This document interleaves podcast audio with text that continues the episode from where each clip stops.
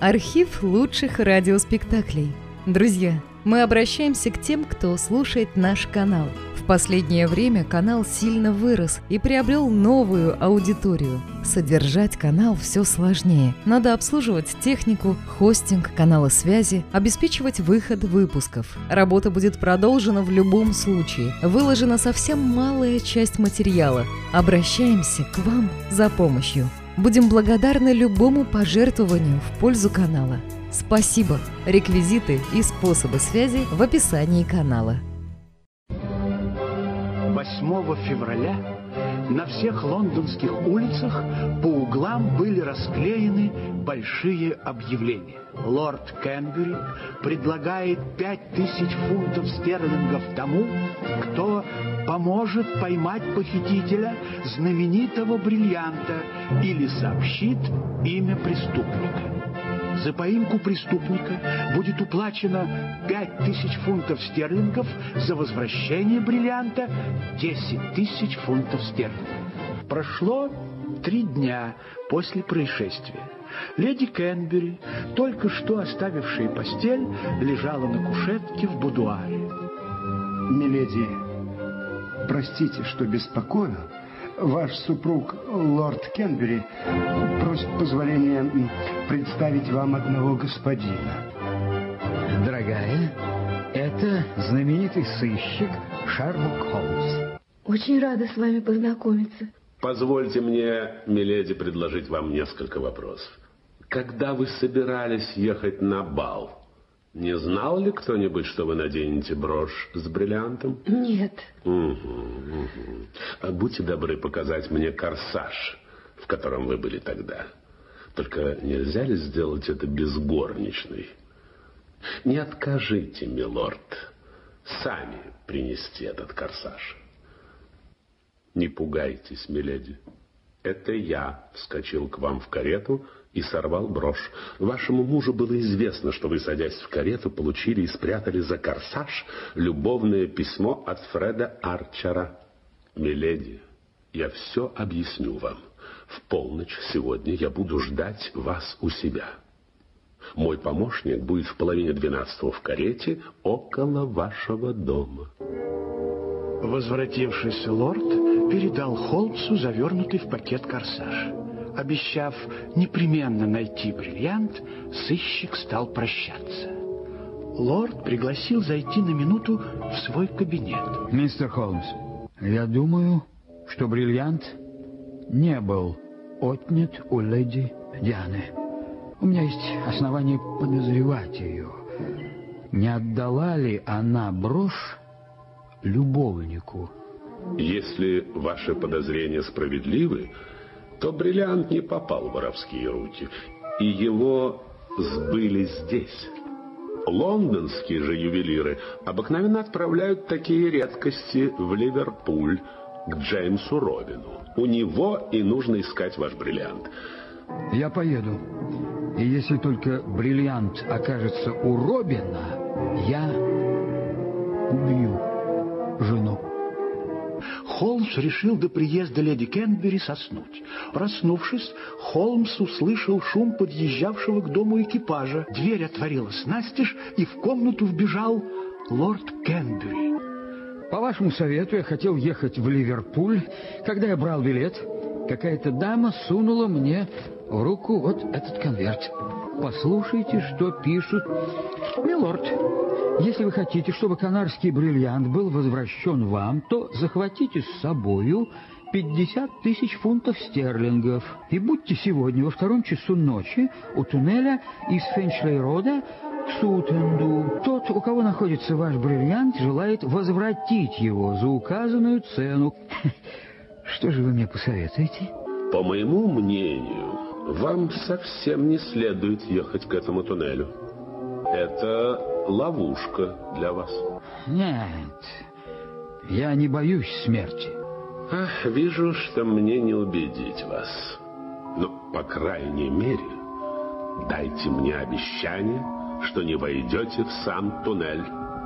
Проводив лорда, Холмс высунул голову на улицу и пронзительно свистнул. Из тени дома, расположенного на другой стороне улицы, вышли леди Диана и Гарри. Холмс проводил леди Диану наверх и усадил в кресло около камина. Я твердо уверен, что вы любите вашего мужа и ни в чем не виноваты перед ним. Мне страшно и подумать о том, что было бы, если бы муж нашел у меня письмо Фреда Арчера. Но как вы могли узнать об этом? Позвольте мне прежде поговорить с вами о вашем маленьком приключении до замужества. Поверьте, это было только невинное увлечение очень молодой девушки. Я нисколько не сомневаюсь в этом. Этого Фреда Арчера пригласил к вам ваш родитель в качестве учителя фехтования, и это было большой неосторожностью. Он был так красив и изящен. Я влюбилась в него, считала его лучшим из людей. А между тем он просто-напросто негодяй. Несколько дней тому назад этот Фред Арчер в письме к вашему отцу требовал 15 тысяч фунтов стерлингов и грозил в случае отказа рассказать лорду Кендрю о вашем увлечении до брака. Ваш батюшка обратился ко мне. И хорошо сделал. Я умерла бы от стыда и позора, если бы это письмо попало в руки моего мужа.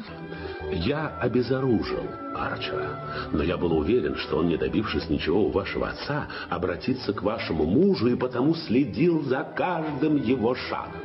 Вечером 7 февраля он стоял у подъезда вашего дома. Когда вы вышли, чтобы сесть в карету, он быстро подошел к вам, и я видел, как он сунул вам в руку записку. Вы спрятали письмо за корсаж и так быстро скрылись в карете, что я не успел предупредить вас. К тому же, как только ваша карета исчезла за углом, из подъезда стремительно вышел ваш муж. Да, да, да, да. Он был очень расстроен и потребовал, чтобы привратник скорее подал ему экипаж для меня стал ясным весь план Арчера. Он рассчитывал, что предупрежденный им же в анонимном письме ваш муж будет искать у вас это письмо и найдет его. Как мне было предупредить вас, что ваша тайна известна третьему лицу? Как? Я прибегнул к очень рискованному способу, сел в извозчищу карету и сказал кучеру, что щедро заплачу ему, если он догонит ваш экипаж. Вам известно, что было дальше. Теперь мне осталось возвратить бриллиант и проводить вас домой. Да, да, да, да. Бриллиант спрятан в таком месте, где воры, если бы они забрались ко мне, ни за что его не нашли бы. Вот одну секундочку. Одна из передних ножек стола, она полая. Хм. Я нажимаю вот эту пружину. Он не кончил. Лицо его внезапно побледнело. Схватив ножку стола, он выдернул ее, рассмотрел и бросил в угол. Ножку переменили и бриллиант украден. Не расстраивайтесь из-за потери. Она не разорит моего мужа. Я знаю, миледи, но если я не найду бриллиант, то перестану уважать себя. Холмс поднял отброшенную в угол ножку стола. В это время вошла экономка. Скажите, миссис Боннет, никто не входил сюда без меня? — Первое утром пришла молочница, но она не входила. А потом был племянник, потом Патти. Он принес вам письма. Прошел мимо нас в вашу комнату, сказав, что ему нужно взять на столе оставленную для него расписку в получении письма. После ухода экономки Холмс надел парик, приклеил бороду, выбрал из громадного запаса один костюм и, переодевшись в него, сделался похожим на настоящего бродягу. И, нахлобучив картуз, вышел из дома. Шерлок Холмс углубился в запутанную сеть узких грязных переулков, застроенных маленькими невзрачными домишками. Около одного из них сыщик остановился и постучал в дверь, над которой была прибита небольшая вывеска с надписью «Шлема Герш. Продажа и покупка старья». Здравствуйте, мистер Холмс. Может быть, вы помните, что я как-то давно купил у вас письменный стол, ящики которого отпирались без ключа. А, еще бы не помнить. Я тогда сам устанавливал его в вашей квартире и указал на потайной ящик в одной из ножек.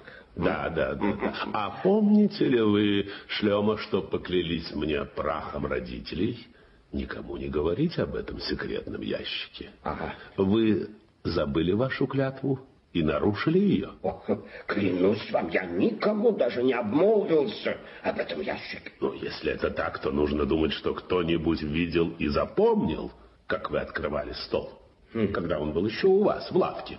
Припомните, э, Шлема, кто бы это мог быть? Ага. Вы купили этот стол, когда у моей дочери уже был сын? Да. Ему было 11 лет. Он мог видеть, как я открывал потайной ящик. А, из него не вышло честного еврея. Из него вышел негодяй и вместе с тем очень изящный и светский господин. Но я встречал его с очень подозрительными личностями. Да, с кем именно? Да вот, Фред Арчер, фехтовальщик. Фред Арчер. Это для меня очень важное сведение. Финчли Рот, куда был вызван лорд Кенбери, был отдаленной и глухой окраиной Лондона. Во втором часу лорд стоял у выхода в тоннель. Мимо него, громыхая и стуча по стыкам рельсов, промчался поезд, и тотчас из тоннеля вышел человек. При свете фонаря лорд Кенбери рассмотрел, что это был молодой человек в хорошем охотничьем костюме. Вы лорд Кендери? Да. Пойдемте-ка в будку, вон на той стороне туннеля. Там вас ждет человек, от которого вы получите ваш бриллиант. Ну, пошли. Тоннель был длинный, около двух верст. Холмсу пришлось идти на ощупь, придерживаясь за стены и ежеминутно ожидая нападения. И вдруг он услышал впереди выстрел и отчаянный крик. Он стал давать редкие свистки и кричать, но ответом ему было молчание. Тогда он забыл всякую осторожность, нажал кнопку электрического фонаря и с револьвером в руке бросился вперед. И вдруг в нескольких шагах впереди он увидел на рельсах что-то неподвижное и темное. На рельсах лежал лорд. Лорд крепко-накрепко был связан и прикручен к рельсам. Вдруг послышался гул, грохот и пронзительный свист. Из темноты тоннеля ярко сверкнули два огненно-желтых глаза чудовища паровоза. Уже ни о чем не раздумывая, Холмс бросился навстречу паровозу и, прицелившись в буферные фонари, выстрелил два раза. Послышался скрип тормозов, паровоз дрогнул, остановился. Теперь нам нельзя терять времени. Нужно искать следы злодеев. Прежде всего, дайте несколько банкнот э, машинисту и кондукторам. Да, но у меня нет ничего. Часы, кольцо, деньги. Все отняли преступники. Вот, вот совсем, совсем какие-то пустяки. Держите. Затем он вытащил из скрытого кармана пачку банкнот и передал старшему кондуктору. Тот поблагодарил и предложил всем садиться в вагоны. Но Холмс попросил у машиниста разрешения поместиться на паровозе. А не можете ли вы одолжить мне на время кондукторскую форму? Для вас, мистер Холмс, конечно, найдется. Я хочу пройти по вагонам и посмотреть, не здесь ли наши приятели. Скажите, можно ли сесть на поезд, когда он проходит туннель? Ну, очень легко, и это часто бывает. Ведь в туннеле-то мы замедляем ход. А сегодня, к тому же, еще и останавливались. Да, да, да. Я так и думал. Он быстро переоделся в кондукторскую форму, снял накладную бороду и загримировал лицо копотью от котла. В последнем вагоне он увидел молодого человека в охотничьем костюме, Фреда Арчера и еще третьего, в котором сразу можно было узнать переодетую женщину. Ваши билеты, господа. Ужасно холодно сегодня. Ваша правда. Холодно. Возьмите вот эти три фунта стерлингов и согрейтесь. Я вижу, что у вас нет билетов, и я должен заявить об этом на станции. Ну, охота вам вмешиваться. Ведь у нас не было времени купить.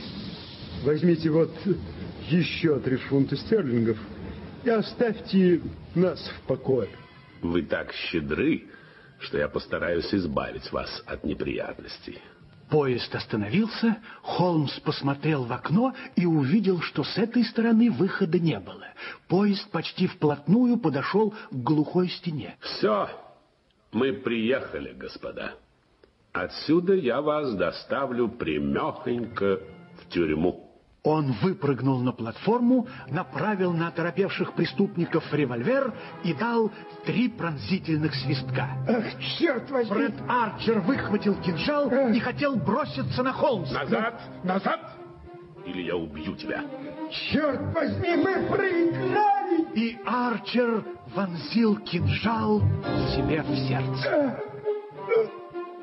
Обыскав труп Арчера, Холмс нашел деньги, отнятые у лорда Кенбери, и знаменитый бриллиант. Лорд Кенбери и леди Диана с той поры наслаждались безмятежным счастьем, а Шерлок Холмс остался их неизменным другом.